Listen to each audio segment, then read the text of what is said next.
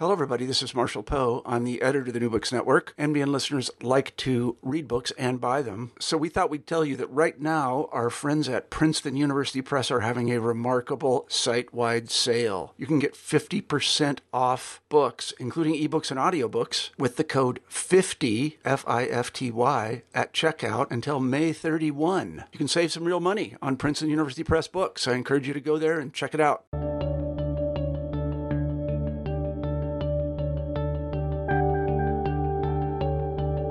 Hello, everyone, and welcome to New Books in History, a channel on the New Books Network. I'm Jana Byars, one of your hosts, and I'm here with Colin Rose from Brock University in St. Catharines, Ontario, to discuss his new book, A Renaissance of Violence Homicide in Early Modern Italy, out from Cambridge University Press in 2019. Hello, Colin. Hey, how are you doing? Ah, we're super. We're about to have a heat stroke here, a hot spell in Amsterdam, but otherwise we're good. That's good. Uh, Ours has just ended. Oh, thankfully, yeah. It's just ter- I'm just I am a I am not a cold or a hot weather girl, despite working in Italy. Well, that's why I go to Italy to get away from the uh, Canadian winters, right? sure, right. But yeah, not this summer. I'm no. sorry. No, no archival work for you. Not yet. trying to figure out how we'll do that in the near future. Oh yeah, it will be.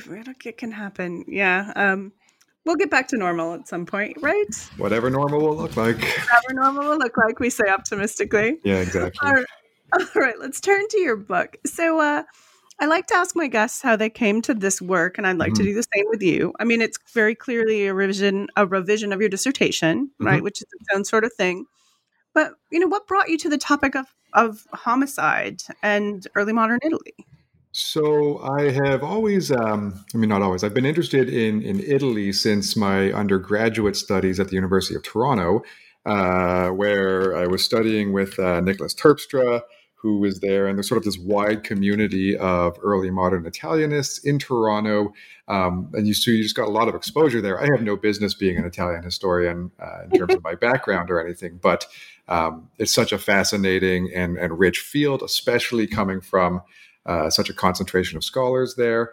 Um, so I, I, sort of got an early interest in it in my undergraduate studies. My undergraduate thesis ended up being on uh, Florentine and Bolognese um, criminal courts, the development of justice uh, and, and, punishment systems in early modern Florence and Bologna. And then in my MA, I went out to Dalhousie University in uh, Halifax, Nova Scotia, and worked with Greg Hanlon there on an MA project on petitioning in the 17th century in Italy. So I had sort of done these undergraduate and, and early graduate projects on uh, institutions and bureaucracies around crime, um, sort of looking at justice as a, as a series of institutions.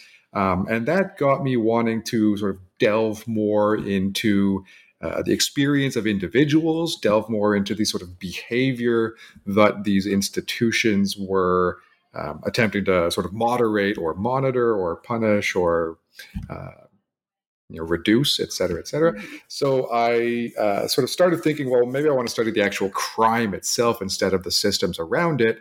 Um, homicide is mm-hmm. historically the easiest crime to study uh, in, in, in, a way that it's the most visible in the record. We talk a lot in the history of crime about the, the, the, black figure of unreported or unknown crimes, particularly in things like robberies or domestic violence uh, or assaults, just things that don't make it into the cr- historical record, that don't make it into the, the criminal justice system, whatever that looks like. Um, with homicide, there there's usually a body. I mean, there's always a body. Uh, and there's often people who are aggrieved by that body.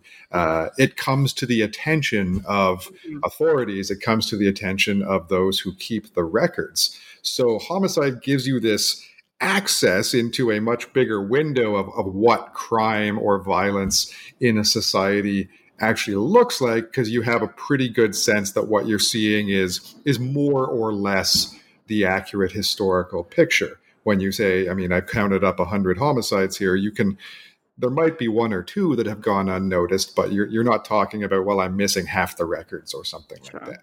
Um, right. So, um, so, so violence sort of has this outsized place in his in historic societies compared to our own, which sort of brought me into the behavior itself, right? It's in in early modern Italy, at least. It's kind of uh, a part of the understood social repertoire that you know violence is going to be part of your life at some point and so i wanted to understand how that kind of shapes people's experience of ordinary life and to try to better understand you know what civil society can look like under those circumstances when there's a much more uh, acceptable place for violence in society than than we have in our own today mm-hmm. um, so that's sort of the the, mm-hmm. the academic uh, reasons that brought me into homicide as, as a focus for this interest. Um, on a personal note, like I'm terrible at violence. I think I maybe got in one sort of schoolyard fight when I was a uh, you know grade six or something, and, and I didn't win. Um, and I'm sort of fascinated by people who seem to have this either either natural or even practiced skill at um, at what we think of as a as a really aberrant set of behaviors, but which in historical settings they have have in many cases been a real uh, sort of benefit to be good at at violence. So that's that's sort of the the, the, yeah. the, the approach that brought me into studying homicide as, as an academic topic. No, I mean, in this point about violence, it's very interesting, right? Um, there's a there's a whole group of people whose prowess at violence allows them power, mm-hmm. which is so but so interesting when we think of a criminal class. It, doesn't tend to be our upper class. Well um, the, the interesting part of that is that uh, that power can be either you know extreme right? You can win power over states through violence or it can be really petty right? I mean so many of the characters in my novel are these these kind of street urchins who are pretty good at fighting and they get attached to a family uh, they get attached to an employer who needs someone who's good at violence mm-hmm. and and they get themselves a job they get themselves a uniform they get themselves a place to sleep and they they get this this very petty social power but it's it's more power than they would have had otherwise yeah yeah absolutely i mean i suppose we can still see that happening that last yeah. bit anyway 100%. um yeah. So my other question, though, uh, is why Bologna? Why Bologna? so many of us work in Venice. There's a big group in Florence. Why Bologna? Bologna is not quite as visited as as Florence, Venice, Rome by by Anglo American historians, uh, but it's kind of this undiscovered gem, and I might be shooting myself in the foot by giving it away here. Um, it's it's it's a wonderful city to work in. It has a vibrant uh, intellectual life with the university there. Um, the archive itself is. Uh, freely accessible with you know uh, 8.30 to 7 p.m days monday to friday and then you know 8.30 to, to 1 o'clock on saturdays yeah you yeah, yeah, yeah. Eight thirty to seven p.m. Um, just, just a fantastically accessible archive in a way that I've, I've never experienced anywhere else. Um, I mean, this is all this, this, this probably will change enough with, with, with financial crises, et cetera, et cetera. Uh, but it's it's a fantastic archive to work in. The Archivio di Stato di Bologna. There's also the um, old papal library, the Arch, um, the Archiginnasio um, there, which has a, also a wonderful manuscript section. Um, it's it's a very pleasant city to be an archival historian, um, and so uh, I was drawn there by both the the sort of uh, rich history of the place, but also the working environment. There comes a point when, um, you know, on, on a study of, of homicide as a topic, it could have been done in a variety of cities, right? The, but but Bologna turned out to be probably the best place in Italy to do a kind of long term archival study of criminal behavior, um, and it just just happened to be that it's also a uh, a richly enjoyable city um, with fantastic food and uh, so some really wonderful sites to see situated in you know it's it's easily accessible from um, the other you know, the other great parts of Italy. So um, it's, it's it's it's a wonderful place. And while I encourage people to visit there, I uh, would also recommend if anyone is is you know looking for a city to study in Italy that that Bologna is a wonderful place to do it, but uh, don't don't overcrowd my archive. Yeah, sure. Yeah, as a Venetian historian, I like and I know what that feels like. Mm-hmm. Um, yeah. Also, like let's be reasonable. The best food in Italy, right? Disagreed. Uh, oh, oh. Uh, very good food. Oh, very oh, good food, favorite. but the best food in Italy, and here again, I'm going to give away a secret. The best food in Italy is in Parma and then Modena. Uh, okay. Yeah. Mm, I would maybe Ravenna. Ah, okay, I believe it. It's very good, but Bologna, Trattoria Belle Arti Yep. is my favorite pizza in the world. Mhm. It's just it's unbelievable. When I'm Yeah. in Bologna, I eat really sleazy. I go to this place called Nicolo's Pizzeria. Uh, you know, it's for six euro. You get this 18 inch pizza sort of thing, and it's it's uh, it's, it's not the classiest place, but it is delicious. Um, Sounds fabulous. mhm. I'm usually Uh, by myself, right? So I bring I bring my Kindle over to the the restaurant and eat a huge pizza, and then stagger home to fall asleep. Um, Sounds brilliant. Mhm. Oh, okay. We're yeah, we're getting a little off topic, but I'll talk about Perhaps- Bolognese food for as long as I can. forever. And we're Mhm. possibly like trying to convince people to study early modern Italy, which is a field that's not getting the love it used to. Well, you see sadly. the lasagna in the records still, so every Yeah. now and then I've seen a homicide case that starts with the poison lasagna or the the incorrectly made lasagna. I have seen this. I found a witchcraft trial. A woman put something in her lasagna Yeah. to try to get her lover to stay with It her. happens. Yeah.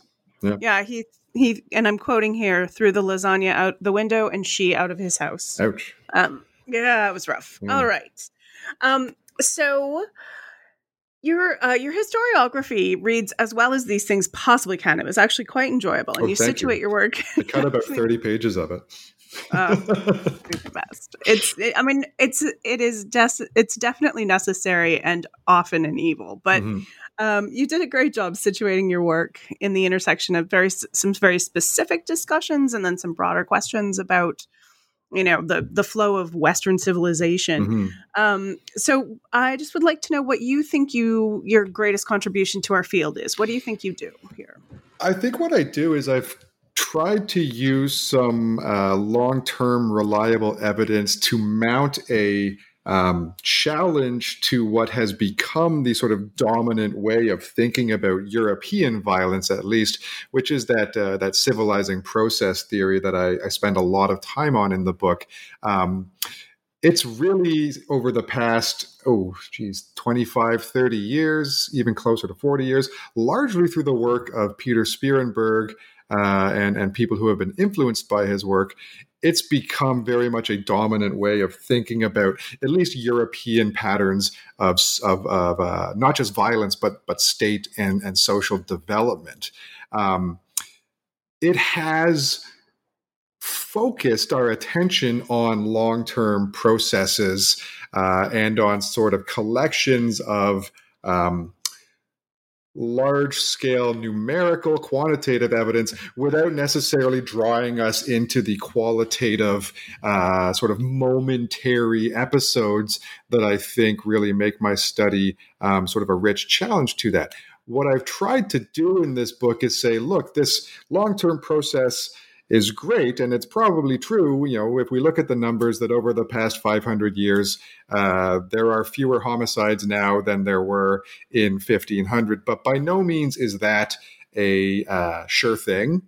By no means is that a teleological process, and by no means is that even a continuous process. And so I've tried to marshal a significant body of evidence to say, here's here's you know a moment in time and i say a moment in time i mean an entire century uh, where that process has been um, interrupted has been reversed uh, and and has to be kind of kickstarted again. And i've done that by drawing in these sort of other major processual uh, school of my historiography which is um, this much more American way of thinking about uh, violence, um, influenced primarily by Randolph Roth, uh, his sort of opus work on American homicide, which is to look rather than at uh, state action and centralization as driving these long term processes.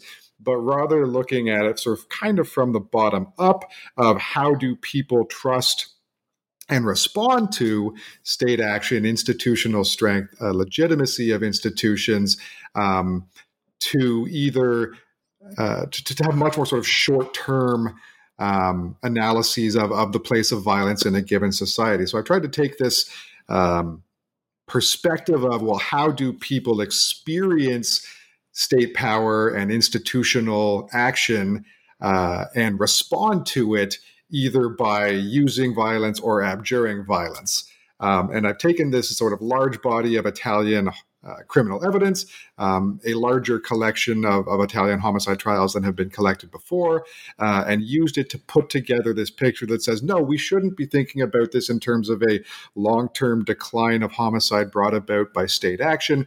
We should rather be thinking about this in terms of the strength of Italian civil society uh, at various points in time, the strength of Italian uh, social, political, judicial institutions at various points in time, and how those institutions have been able to meet the needs of or fail to meet the needs of. Um, local populations, elite populations, ordinary populations, et cetera, et cetera. Um, I think my big contribution to this historiography uh, is to say that we are way better off looking at moments in time.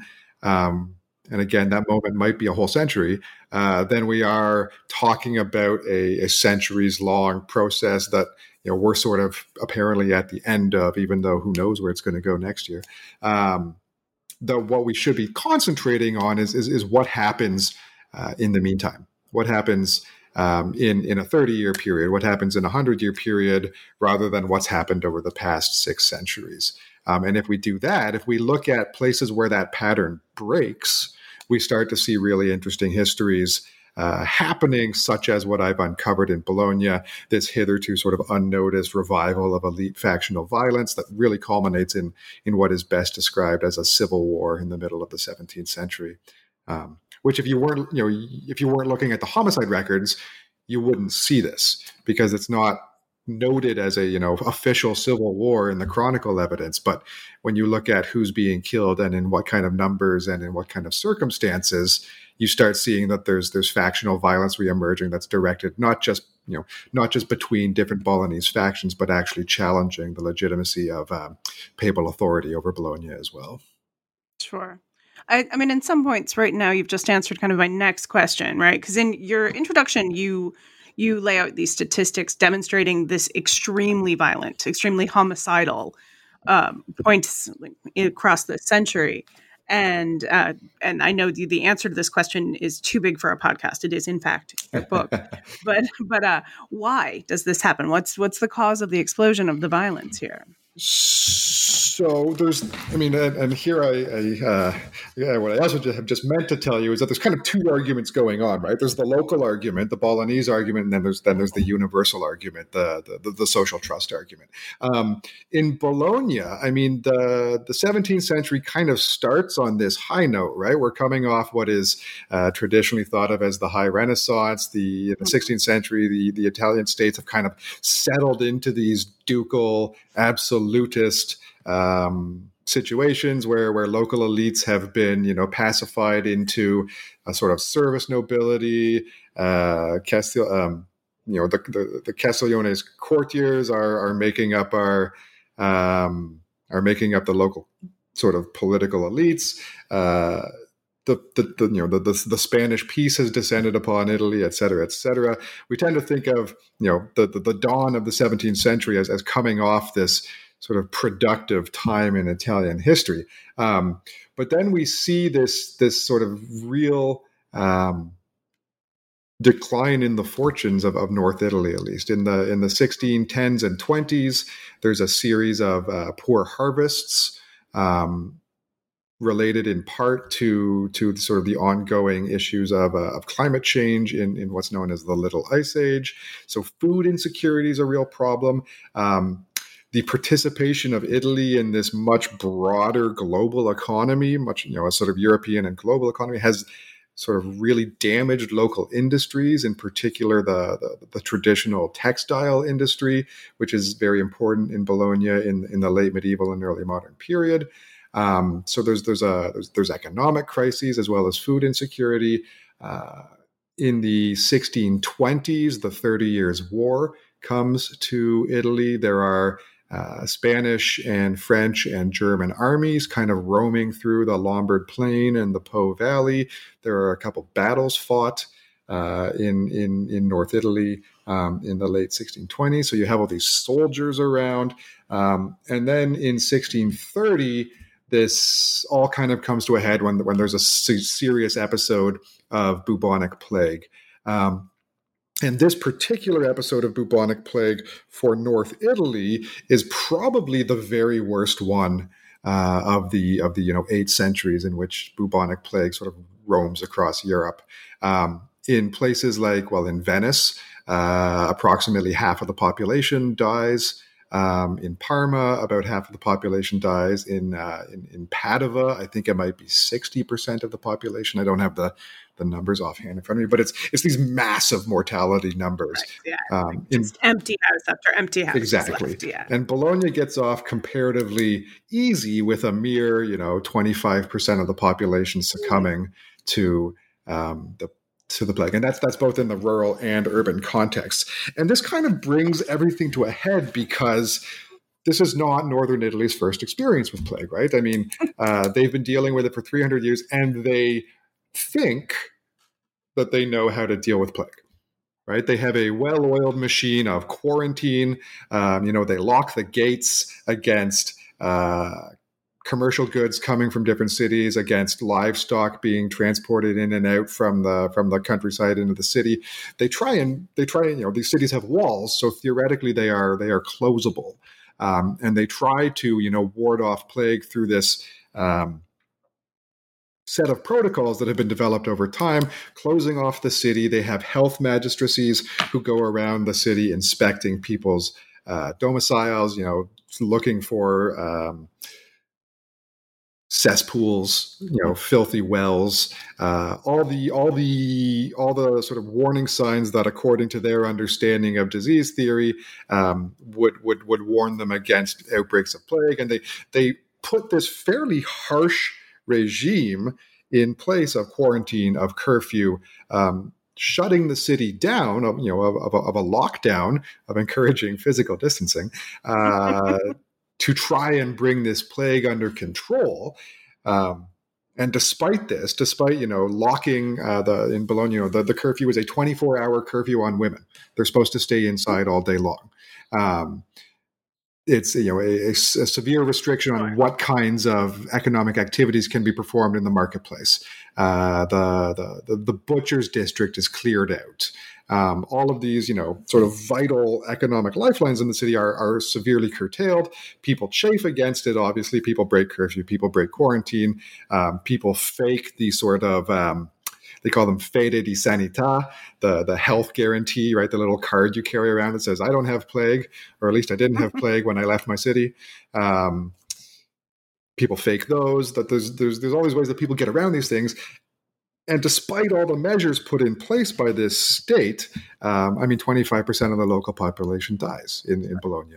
Um, 50% of the local population dies in Venice, et cetera, et cetera, right? So there's this, this kind of crashing realization that these states can't actually help us. Um, that, that the, the institutions who have seized a great deal of power in this moment, who have locked us in our homes for months at a time, um, have not prevented the deaths of thousands. Um, so why are we why are we trusting in these institutions to keep us safe? Why are we uh, maintaining civil society on their terms?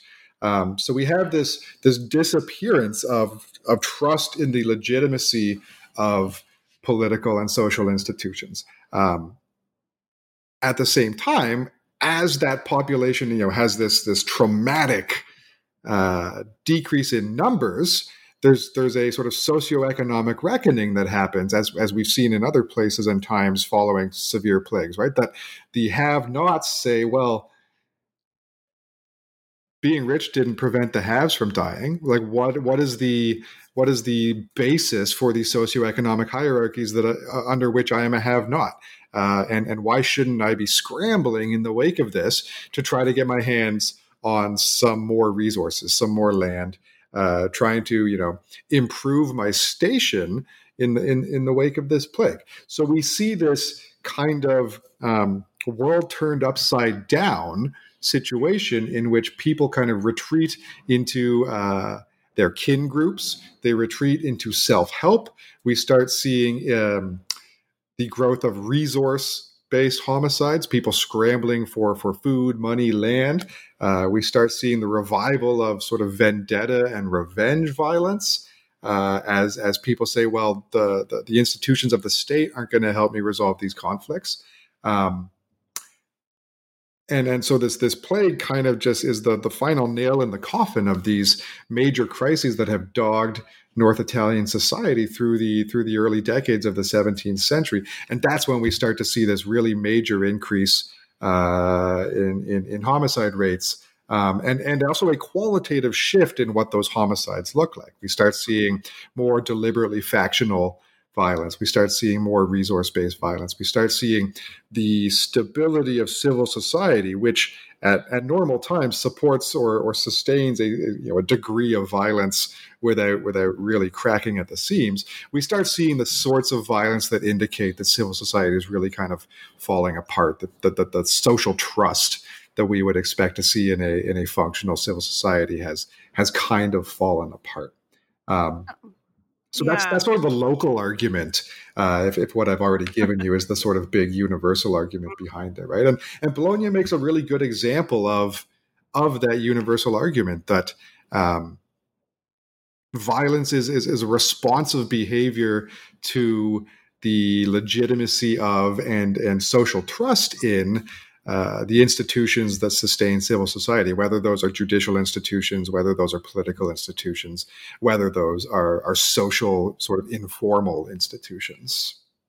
Um, yeah, uh, it's interesting that you you're able to make these really uh, kind of sweeping points with um, your sources, which are mm-hmm. um, really atomized. Um, and I think this might be a good time to talk about how you get there. How do you get to these points? Tell me about your primary sources. And for our listeners who haven't spent time in the archives, tell us, uh, tell them a little bit what, what, what you're looking at, like how, how you come about this. Tell them how, to, how we do our craft. So the um, that's a good question. That's, that's a very good question. So the bulk of what I do as a historian, um, at least for this project, the bulk of what I did was read historical murder trials. Um, it was it was a bit of a depressing project, as you can imagine, uh, but the um, the record of violence in Bologna is largely conserved in the Archivio di Stato di Bologna, the state archive, in the records of a really sort of frighteningly powerful criminal court known as the Tribunale del Torrone, the Tribunal of the Great Tower, which emerges as an arm of papal power in the 16th century largely uh, in order to wrest criminal jurisdiction away from uh, local feudal elites. Um, and in many ways, this court does so by having a um, meticulous bureaucracy. Uh, right? It's, it's, it's got uh, it's got notaries trained at the university in Bologna and trained uh, at the university in Padua um, who form these sort of uh, if the pen is mightier than the sword, then these guys have the pens. Um, and they yeah. are they are fearsome notaries in terms of the records that they are keeping of judicial activity. So this court emerges. The, the earliest records of it are around 1525, uh, when the early 16th century popes are really struggling to sort of um, oust local elites from criminal jurisdiction. Uh, by the 1550s, this court, the Torrone, is firmly established. And by the 1570s, its records are remarkable for their uh, comprehensiveness and for their complexity. And so I'm reading I'm reading homicide trials, and these trials frequently start. Um, with a, a denunciation or a report by either by um, an aggrieved party or by a local judicial official, sort of a cop known as a sbirro or a Bargello, uh, who, who, who writes a report to the court, says, um, someone's been killed. Uh, Giovanni has killed Marcello, um, etc. Right, the, and they, they they give a little overview of the situation. So this is always nice when you're starting to read a trial. That the very first pages are someone saying, "Here's what I heard happened." Um, you know, I found all of these hmm? Yeah, yeah, I found all of these Exactly right. Here's here's the major narrative that, that you're about to read through and, and that you're about to complicate. Uh, following this sort of initial denunciation, the court determines whether or not to investigate, dispatches a judge or a notary or both. Um, when they get to the scene of the crime, there's a section of the of the documents which is a uh, body inspections where they do basically an on-site autopsy, not not like a forensic autopsy, but a uh, an inspection of the corpse. When they say this is great material history, right? They describe um, they describe a corpse, age, mm-hmm. sex, uh, hair color, whether they have a beard, whether they have a mustache, what they're wearing, uh, what's in their pockets, um, what kind of wounds they have, whether those wounds are deemed to have been fatal. Um, and these are always performed either by, um, usually by a physician uh, or a barber surgeon who's on site, and then two uh, witnesses who know the deceased. So they can sort of, you have this sort of, um, here's the medical side of it. This this is a body that was killed by someone. You know this wound did the deed. And then you have two people who will say uh, I, I know who that person is. Um, and then you have a notary who will say and this this qualifies as a as a homicide. So you have sort of the social medical and legal mm-hmm. perspectives um, brought into this body inspection if the body inspection indeed points to a homicide, then the, the, the criminal court, the notary, and the judge will begin, um, they'll open an investigation. Um, and all of this is recorded on site. You have these these reams of paper, uh, you know, con- compiled into, into codex style books. Um, I sometimes imagine these notaries sort of traveling around with just thick sheaves of pages. Some of it's done on site, some of it's uh, copied into into investigation books later. Um, with the body inspections complete, we move on to investigations, and these investigations are typically uh, witness interrogations. So the notary will say, okay, say we've got this body. They will call, um, they'll speak to his friends. And I say his because it's usually a his. Uh, they'll speak to um, family. They'll speak to local uh, notables, you know, the local blacksmith, people who see everything. Um, they frequently have a pretty good idea of, of who the culprit is. Uh, they will speak to, if that person's in custody, they will interrogate that person. Um, more often than, than not, that person has fled. Um, in which case, they will they will organize a search party and try to find them. Um, and then uh, depending on you know the nature of the investigation the complexity of it we'll have anywhere from you know three to 50 witnesses called in a typical homicide trial. Um, these can these can last anywhere from you know five pages of handwritten documentation to the to to over a thousand depending on the complexity of the trial and the number of witnesses called. Um, with all the evidence from witness interrogations collected, the judge makes a preliminary charge. Um, citations are issued for the, the accused to appear, uh, to mount a defense with or without a lawyer, usually without a lawyer. Um, typically, uh, a typically a killer does not appear um, because you know you're handing yourself over to an authority that will that will probably level a sentence of death against you. Um, in absentia, you are sentenced uh, more often than not. That sentence beca- is is uh, written out as sort of exile on pain of death. Um, if you do mm. show up, you'll receive your your death sentence. Sometimes it's exile on pain of galley slavery, going to row papal galleys in the Mediterranean fighting pirates. Um, which is a for a very long time. It's a function of death sentence, right? I mean, if you're sentenced for ten years galley slavery, that's uh, that's that's that's a functional death sentence. Yeah. Um, sometimes you would be sentenced to working in the salt mines. Uh, sometimes you would be sentenced to to prison terms.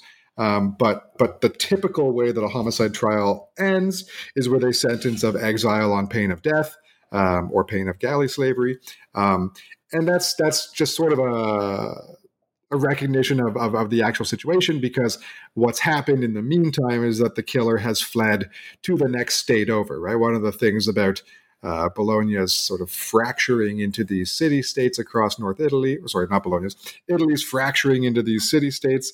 Um, is that in order to escape a criminal jurisdiction from Bologna, you just have to cross the river over into Modenese territory. Um, and then there's at least a long, a long extradition process that gives you some time to breathe in that time to breathe, uh, the notaries of the court are um, leaning heavily on uh, the victim's family to reach out and negotiate a peace accord uh, with the killer, with the eye to um, preventing a cycle of revenge violence from breaking out. Uh, and and then if that peace accord uh, is successfully negotiated, a pardon is granted. There's often a sort of kind of restraining order. You'll stay away from this family for five years, uh, but otherwise you could come back to your town. Um, and and what we're not going to have is is the sort of revenge violence that really disrupts the stability of local society. And all of this in Bologna, part of what makes Bologna such a rich archival place to work, all of this is conserved in in one booklet. Um, if, and that, that, that's that's also you know what makes Bologna great. If you go to somewhere like Florence to study criminal records, you have the denunciations in one folder, you have the trials in another folder, you have the sentences in another folder, and you have the pardons in another folder. In Bologna, they're all in one book. Um, well, sir, some of those could have been lost or whatnot. So, yeah, mm-hmm. that's very nice. It's, yeah, exactly. It makes it a really comprehensive criminal archive, um, and it makes it. You know, I'm, I'm not going to say it's easy to read through, but it's it's relatively straightforward to track down. I mean, I ended up with something like 700 odd trials. Um, when you're when you're trying to vacuum up that amount of data, having it easily accessible um, and, and comprehensively organized is really important. Um, so you know, right. it's it's kind of my primary sources are these sort of booklets of handwritten. Um, the bulk of the material is witness interrogations, and uh, for for our listeners, I'll give you a sense of what this actually looks like because you get a real sense of um, how hard the notaries behind the system actually work. Sometimes you'll have 15 witnesses interviewed in a day. Mm-hmm. And you know the day will start on a fresh page uh, in the booklet, and our notary has this sort of very neat. Um, you know, sort of notarial hand. His ink is running smoothly. His quill is sharp, uh, and the questioning begins. And the questions are often very formulaic. Uh, a judge or a notary is asking, "Okay, tell us your name. Who are you? How do you know the victim? Can you tell us what happened?"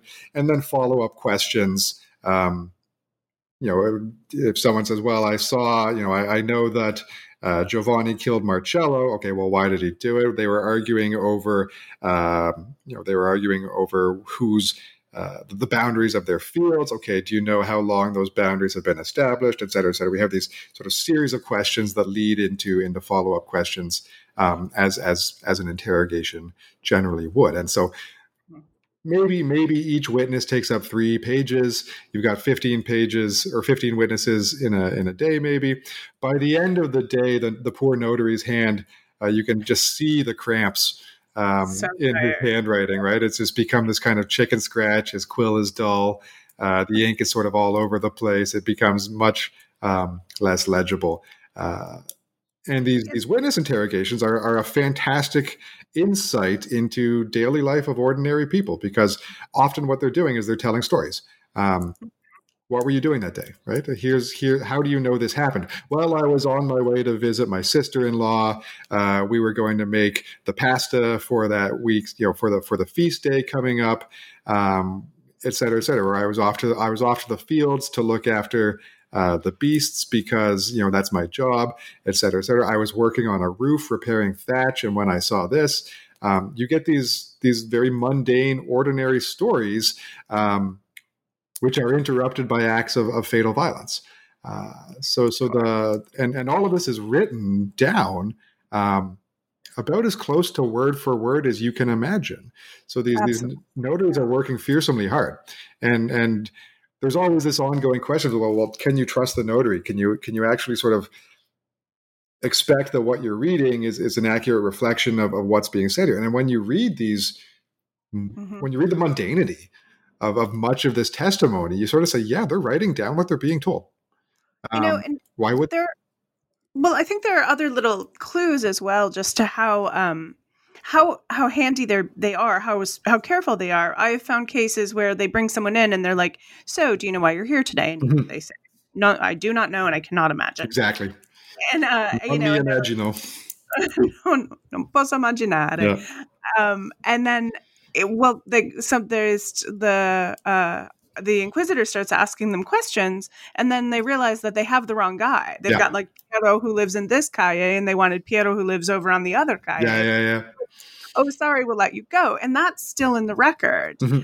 Which is, you know, further to your point that this is really, you're getting a blow by blow. Mm-hmm. and I think that it's really important, though, to point out. I think when people imagine, you know, just like what early modern justice looks like, it's big and it's it's epic and it's exciting. And what it is, in fact, is fearsome bureaucracy. Hundred percent.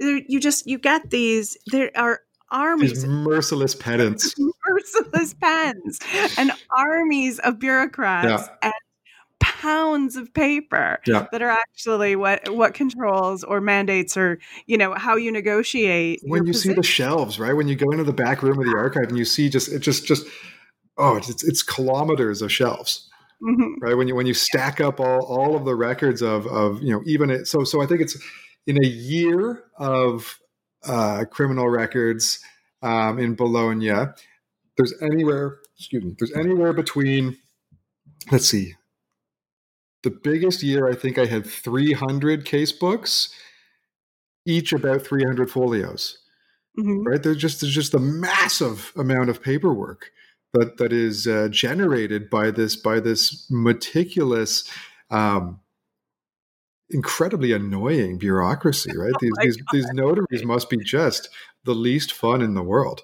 Um, and it's it's boring work too right? I mean they're they're they're sort of writing writing writing writing writing writing writing writing and then they have these breaks right? And what do they do in their in their break time? They draw cartoons uh, yeah, sure. right? They, they they they they color in the margins um, no. they, they, draw funny little pictures and or they they write little poems or um, it's no, you know, in their spare time they write magic charms or yeah, something, exactly, which they might right? get in trouble later. So mm-hmm. yeah, it, it does seem it seems unbearable. But then when you think about what the their other options are, maybe it's all right. But as a historian, right? I mean, well, this is why people study Italy.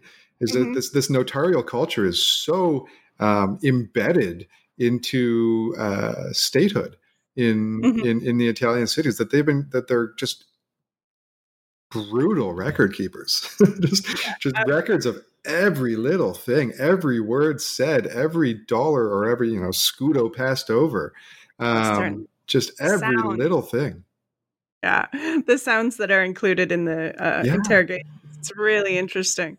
Oh yeah. Um, well, the other the other part I should add about what these sources look like is that um, they reflect be, they, they, reflect real actions, right? And, and so you know the notaries are they're writing down not just the the responses to questions, but also the behaviors of the people, right? And so you have to also uh, the elephant in the room of these records is torture, right? That right. Um, not just torture of of, of accused. Um, but but torture of, of witnesses who have you know nothing to do with it really. Um, if if the court doesn't think that they trust a witness, they can apply torture there. Um, there's a growing discomfort with that in the early modern period. A lot of jurists recognize that torture isn't really effective at at accessing truth. Um, but the notaries are, are still there writing it down, right? And uh, I mean, probably the hardest thing I ever read in the archive um, was just a three page transcription of screams. Oh God! It was it was awful, oh. right? Yeah, Mother Mary, please make this stop. Help, Jesus, help! Right? It just just and and the notary, you know, the notary sitting there duly recording, yeah. keeping an accurate oh. record of this this torture transcript that was literally it was just screams. Um, so, so that's the you know when, when, we're talking about how great these records are, we also have to recognize that this is a this is a brutal system too. Um, Absolutely, not probably as bad as most people think. No. there is due process, because and the torture is ordinary. Um, mm-hmm. It's we're, we're not talking about uh, you know burning people's feet and stuff like that. It's it's it's it's again it's a bureaucratic kind of torture. Um, for for listeners right. not familiar with early modern torture, uh, it's uh, it's it's very standard. It's called the strappado in North Italy, and it is a it's a rope torture where they they tie your hands behind your back. Um, they attach a rope on a pulley to that hand tie, and and they lift you off the ground. Um, it, it, dislocates your shoulders. It doesn't do any permanent damage, which is the sort of legal standard of a, of, of, of acceptable torture. Um, you know that that you you will heal from it, um, and uh, there's a series of exceptions for people who who can't be tortured. I often see people in the record they bring in their doctor's note. Right, I've got I've got a bad back. Here's my physician's note saying I can't be tortured because I, I have a herniated disc. Um, you know, it will cause permanent damage if you torture me, so you can't do it. Um, or I'm pregnant, so you can't torture me yet. Um, right, all these there's there's all these uh, you know general legal literacy about about torture, about about participation in this system that the people have.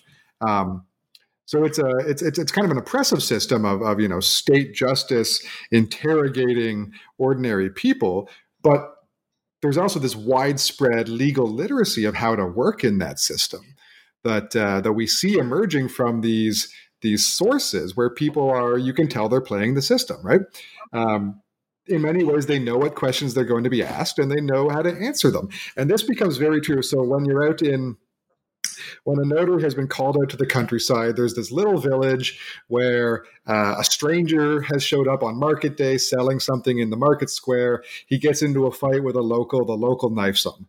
Um, the, you know, so so this this this outsider comes into town and ends up killed, uh, and then and then you know the local boy who's done the killing takes off. Um, you know, he he goes he goes running, and there's this process that you know is is off the page, but you can see the traces of it of the village getting together and saying, okay, what do we tell the court? Mm-hmm. Um, right. You know, what's our story here? Uh, and then then you you know the notary shows up because they have to report the body.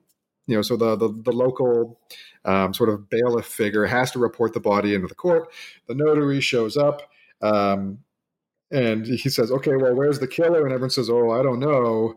Uh, and and they say, well, let's go find him. And say, oh, we last saw him. He was heading. He crossed the river over that way into Modena, or he crossed the mount. He crossed into the mountain passes, heading towards Florence. We'll never find him. Um, okay, sit down. What happened here? And you start seeing, you know, the answers are so rehearsed that they've they've gotten together and said, what's the story? Uh, what happened here? How do we how do we explain this in a way that will protect local interests and will keep the court happy while also keeping them out of our hair as much as possible right. while ensuring that as few of us get tortured as possible absolutely and you know that's that's part of a, a much broader debate about the way government works mm-hmm. and the way you know the way that the, these kind of mechanisms work and how there's this negotiation of power being exercised from exactly. above and below um, which we really don't have time for. No, that's fair. That's a real, that's a much bigger question. That's it's a big um, question. Yeah, but a- but I mean, this this I, I will say one thing about that, which is that you know when you look at the amount of um, not power, but the amount of leeway that ordinary people uh, have in their in their relationships with with with authorities, you start seeing that in early modern. I don't know if you agree with this at all. I think the emperor has no clothes. Um, mm-hmm. I mean, Venice is Venice is a particular place, um, but but the the the ducal states of North Italy. I mean, the the, the state is is powerless in so many ways. Um, that kinship is still much more important uh, that community is still much more powerful in, in shaping people's lives and shaping people's experiences. Sure. And it's this kind of negotiation, mm-hmm. right? Um, especially, I mean, with Venice, the papacy is particularly neutered, but, exactly. um, you know, uh, yeah, it's absolutely, there's this space, uh, the attempts to, the, and this narrative, I'm, I'm kind of getting ahead of myself, but this narrative that the 17th century in particular is about the centralization of power and the growing authoritarianism. And I perhaps that applies in a place I don't understand, you know, France. Um, but it's not true in Italy. I mean, there's attempts at that, not. but but it's still very much these these much older structures uh, of, of community loyalty, of kinship loyalty that you know, even if at at a given moment, right? I mean, the the elites of Bologna said, okay, we're gonna we're gonna join this papal senate, right? We're going to get in that papal senate, but they're using it to advance their own interests. They're using it to build family power. Uh, they're using it to sort of uh, leapfrog from the, the heights of Bolognese uh, social power to join this broader network of Italian elite families and, and get into Rome, right? Or get into France. Um, hmm. that, that, you know, statehood and, and state politics are, are an avenue for these elite families to uh, to advance their family interests rather than you know they're not working for the good of the centralized state. No, no, no. yeah, right, absolutely, completely agree with you there. Cool. Um, Oh yeah, cool. We've solved one of the solved one of those problems. That's good. No one, no one needs to write any more books about that, guys. We got it done. Um, yeah. State, state is right. out. I said that at the AHA. I was at the AHA in January and ended up on this panel about state power somehow. And I sort of started my paper and said I didn't think this was about state power. I didn't want to talk about state power because uh, because I good. Uh, yeah went well. Um, ah, back when we got to see other people. Those were the I remember days. those days. The last conference I'll ever go to was AHA in New York. Oh, oh, that can't be true. I hope not. Um, God, it's not. It's nobody's favorite, is it? No. Um, no, it's a strange time. But I take yeah. solace in knowing that we're not the first people to ever go through a plague, right? This uh, the world has continued in many plagues before. We will, we will Yeah, there will be something on the far side eventually. We will get out of it. Maybe we'll get a good church out of this or something, as we did in Venice. Ooh, um, Well, so Yeah. so do you know this um uh, this this this town in Germany, Oberammergau, I think it's called, where there's a passion play that was started in in the 1630 plague, um, Mhm. and this this small town in in Bavaria uh, said, "Okay, we're going to put on this passion play," and they made a they made a voto um, that if you know if the passion play um, broke the plague, they would uh, put it on every 10 years in perpetuity. Um, and lo and behold, they put on this passion plague in October, uh, and you know they didn't have any more cases of plague anymore because you know plague subsides in the in the late fall. Um, and so every ten years since 1630 ish, uh, this this town has put on this passion play. Um, and and you know it's it's gone on for 400 years. The only times it's ever been delayed uh, was once in World War uh, One, um, and and once in um, I think the like 1980s pandemic. Uh, Gotcha. I had tickets. Uh, my wife and I were going to go this year. It was it was Oh, supposed to happen this year. Yeah, we were we were going to go see this this famous passion play, and it's been delayed for the third time in its 400 year history. That's astounding. I sort of thought, well, aren't, aren't you going to put the damn passion play on, like break the plague, guys? Like seriously, we got, can we get some help here? So I hope that they'd at least performed it, you know, in private for the town.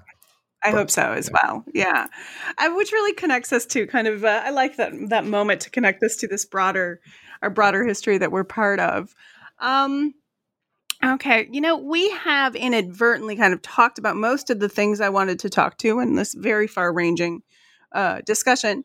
So I think we should just, uh, and in the interest of of our listeners' time, we should kind of wrap this up. Okay. Um, but so, um, okay, you know what? Um, one of the things that uh, you you say, um, like the plague. Let's let's talk about the the plague in the middle of this, right? Mhm. Actually, um, that you kind of point out that the plague destabilizes. And if physically, metaphorically, the plague destabilizes. And then the violence, the homicide that comes as a response, reestablishes. Um, no, Okay, no. Okay. sorry, uh, that's that's not really what I. No, ooh, I hope I didn't say that. No, no, no. Um, Well, what I I what I mean is that I um, was reaching.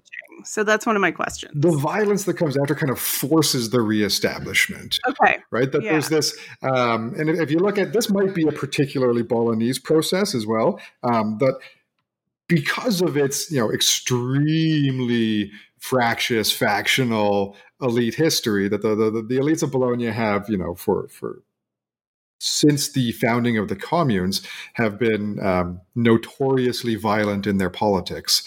Um, and that doesn't just disappear uh, in the early 16th century when when Julius II sort of officially reintegrates Bologna into the into the papal state as as a as a practical matter, not just a, a sort of nominal matter. Um, it seems to me that there's this sort of generational process where um, each new generation of elites has to sort of renegotiate, reestablish the terms under which they're going to participate in this broader papal state project.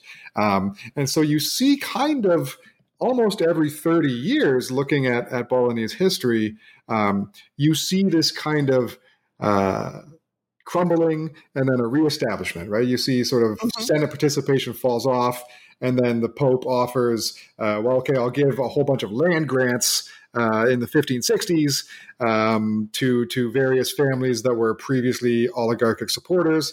Um, and okay, now that they've got these big land holdings in the countryside, they're going to come back into the fold.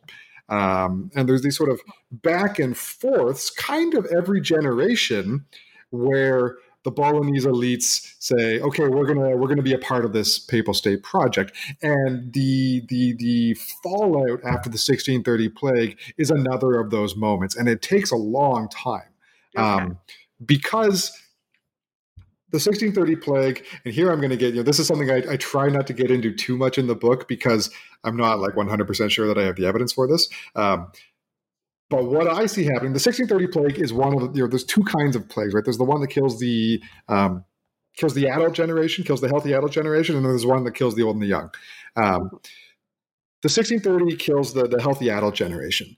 Um, so you have this whole generation of elites who are children around 1630 who grow up without fathers.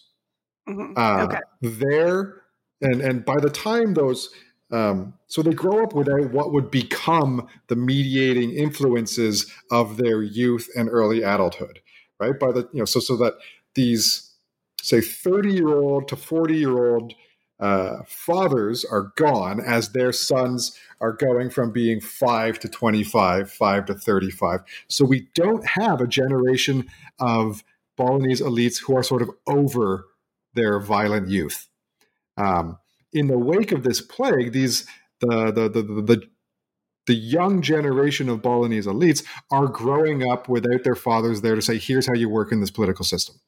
Uh, here's how you re-establish stability around here." So they just keep at it. They don't have that mediating influence of their fathers who are becoming old men who are tired of violence. Um, and so it continues for another 30 years. They return to the factional politics. They return to the vendetta. They return to revenge. They return to anti papal agitation. They kill judges. They kill notaries. They kill sbirri. Um, and it takes 30 years for that to sort of calm down until the 1660s. And eventually it, it kind of gets calmed down by force. There's this mass exile of, of elite heads of households. Um, and then and the papacy eventually just says, "Look, we're just get out of here, uh, or, you know, leave." Um, any any you know any any member of these families is proscribed, and they kind of start again. And it's, it's sort of you can only come back if you're going to join the fold again. Um, and I know I'm getting kind of crazy here with this sort of theorizing about generational loyalties and stuff like that, but this is what I see happening: is that there's this frighteningly long outbreak of violence because there aren't the mediating mediating influences of, of a missing generation of fathers um, Sure. who who who grow old, right? And and as you grow old, you you sort of are less violent. This is typically how violence functions, right? It's it's very much a young man's game. Um, Yeah. And these fathers are not there to teach their sons politics. Uh, because I, I mean, as I said earlier, right? Like politics are all about families, um, and so without Right. without that, you, know, you have a whole bunch of Mercutios growing up. Mm-hmm, Sure. Um, yeah. you know, so it's it's it's this sort of wild process that takes a long time to get under control, and and the violence really, you know, does prompt. Um, a, a, a long process of reestablishing that uh, that that process by which Bolognese elites will will participate in papal society kind of on their own terms. And it's it's also not a I mean that's you know the book ends but the history doesn't, right? Um, we see some you know there's feuds breaking out in the 1690s, there's feuds breaking out in the early 18th century. Uh, that it's it's an ongoing process. It's not like it's ever done. Um, I mean, Napoleon kind of interrupts it at the end of the 18th century, uh, but still kind of continues. I mean, there are people who probably have their traditional enemies in Bologna today. I know. I mean, I've got a colleague who works in Modena, um, Amanda Madden, and she certainly has um, existing descendants of, of feuding families from the 16th century uh, who who she's who she's spoken to in Modena. So, Well, there's no reason to just let that go. well, exactly. You know, you know, that's that's blood's blood there. and it's this is this is this is your hometown. And for, for, for, for families, right? I mean, it's one thing to say that in, uh, in in in a colonial setting like Canada, where it's like this is your hometown, sure, whatever. Um, but in Italy, it's like this is your hometown, and it has been for a thousand years. Yeah, like when you you see people, um, you know, there there are families in, here in Amsterdam where where I live now, and they are in the palace, like they're Exactly. living Yeah, exactly. Right. family built in the 17th century when Amsterdam was getting rich. Or or in Bologna, they're living in the family palace that was built in the 13th century, which is also a museum. yeah, right? yeah, absolutely. And God knows Florence, right? I just Yeah. read some statistic about what percentage of Florentine wealth is. Oh yeah, I remember that study drawn out of the Catasto, right? Where where you see the families, uh, like uh, Ferragamo and You're like, huh? Wow, yeah. Prada, uh, all these names dating back to the 15th century, right? Goodness. hmm Yeah. All right. And that probably, I mean, this is the the way you conclude the book is with going the discussion of from the immediate post 1630 years to the 1660s. And I think we can uh I think we've gotten gotten to that at least enough. And if not, I my hope is that this is tantalizing because I think this is a book that's really enjoyable to Well, read. thank you very I- much. my hope is that this conversation won't sate our listeners, but will instead encourage them to read more. But so, what's next for you? Or is it still homicide? No. Um, so, I mean, one thing I haven't actually got into at all is is that I have a whole other side to me as a historian, which is not just a criminal archive rat, um, but I am a, I'm also a digital historian. My official uh, job title is is assistant professor of European and digital history. Um, and so I have for many years, I've had these two separate projects. I had the homicide project, uh, and then I had a historical GIS project, which um, I, I'm sort of the co-director with with Nick Terpstra, uh, called the DECIMA, the, the Digitally Encoded Census Information and Mapping Archive, um, which is a historical GIS of 16th century Florence. Uh, where we have taken a series of censuses from the 16th and early 17th century in Florence and mapped them onto um, contemporary map images as well as sort of a Google Maps interface. Um, you can you can Google it. It's Decima, D E C I M A. Um, and I've now uh, my, my next project is a project integrating the sort of uh, social historical GIS and the violence studies. I'm doing a project coming up on it's called mapping the crimescape of early modern Florence, or maybe mapping the crimescape of Renaissance Florence because that you know sells books. Um, Yeah. Yeah, and uh, and what I'm doing is I'm going to get into the criminal records of 16th century Florence, uh, and I'm going to look for locational clues, and I'm going to try to map out the activities of a police state. Uh, the focus is going to be less on the crime. Um, and more on the court activity, sort of how it is gendered, how it is classist, what sort of um, uh, sexual politics are at work in police activity, uh, what sort of racial politics are at work in police activity, um, trying to do a kind of expose on. Uh, on on on the, the Florentine police from a from a spatial perspective. So there's going to be um, some layers built for the the Decima GIS system, sort of mapping out the activity of the Otto della Guardia as well as the um, the Onesta court, as well as the, uh, the the Notte court, the three sort of crime and decency courts uh, in Florence. Um, we're going to map out prosecutions and investigations by them uh, within the sort of context of the the census data that we have from the 16th century. So, looking at the sort of socioeconomic patterns of um, not crime specifically, but of, of police activity actually. Um, kind of trying to catch out police corruption and such like that. Oh, that's so very cool. Yeah, Um, I hope so. That'll be exciting. And can you see work uh, with the the great and good Nicholas Terpstra, one of my favorite historians. Uh, he's been a he was my undergraduate mentor and then my PhD supervisor. I've known him for a long, long time. He is he is one of the greats for sure. oh yeah. Um, yeah, I wrote a book, a review of uh, Lost Girls, and I probably shouldn't Oh, have been. nice. I'm, as much as a middle-aged historian can be, I am a fangirl. Uh, I'll, I'll tell him that. I'll pass this on to him, and uh, I'm sure he'll appreciate that. Uh, oh, wonderful. All right. Thank you so much. This has been a really fun conversation. Thank you so much. I've really enjoyed this.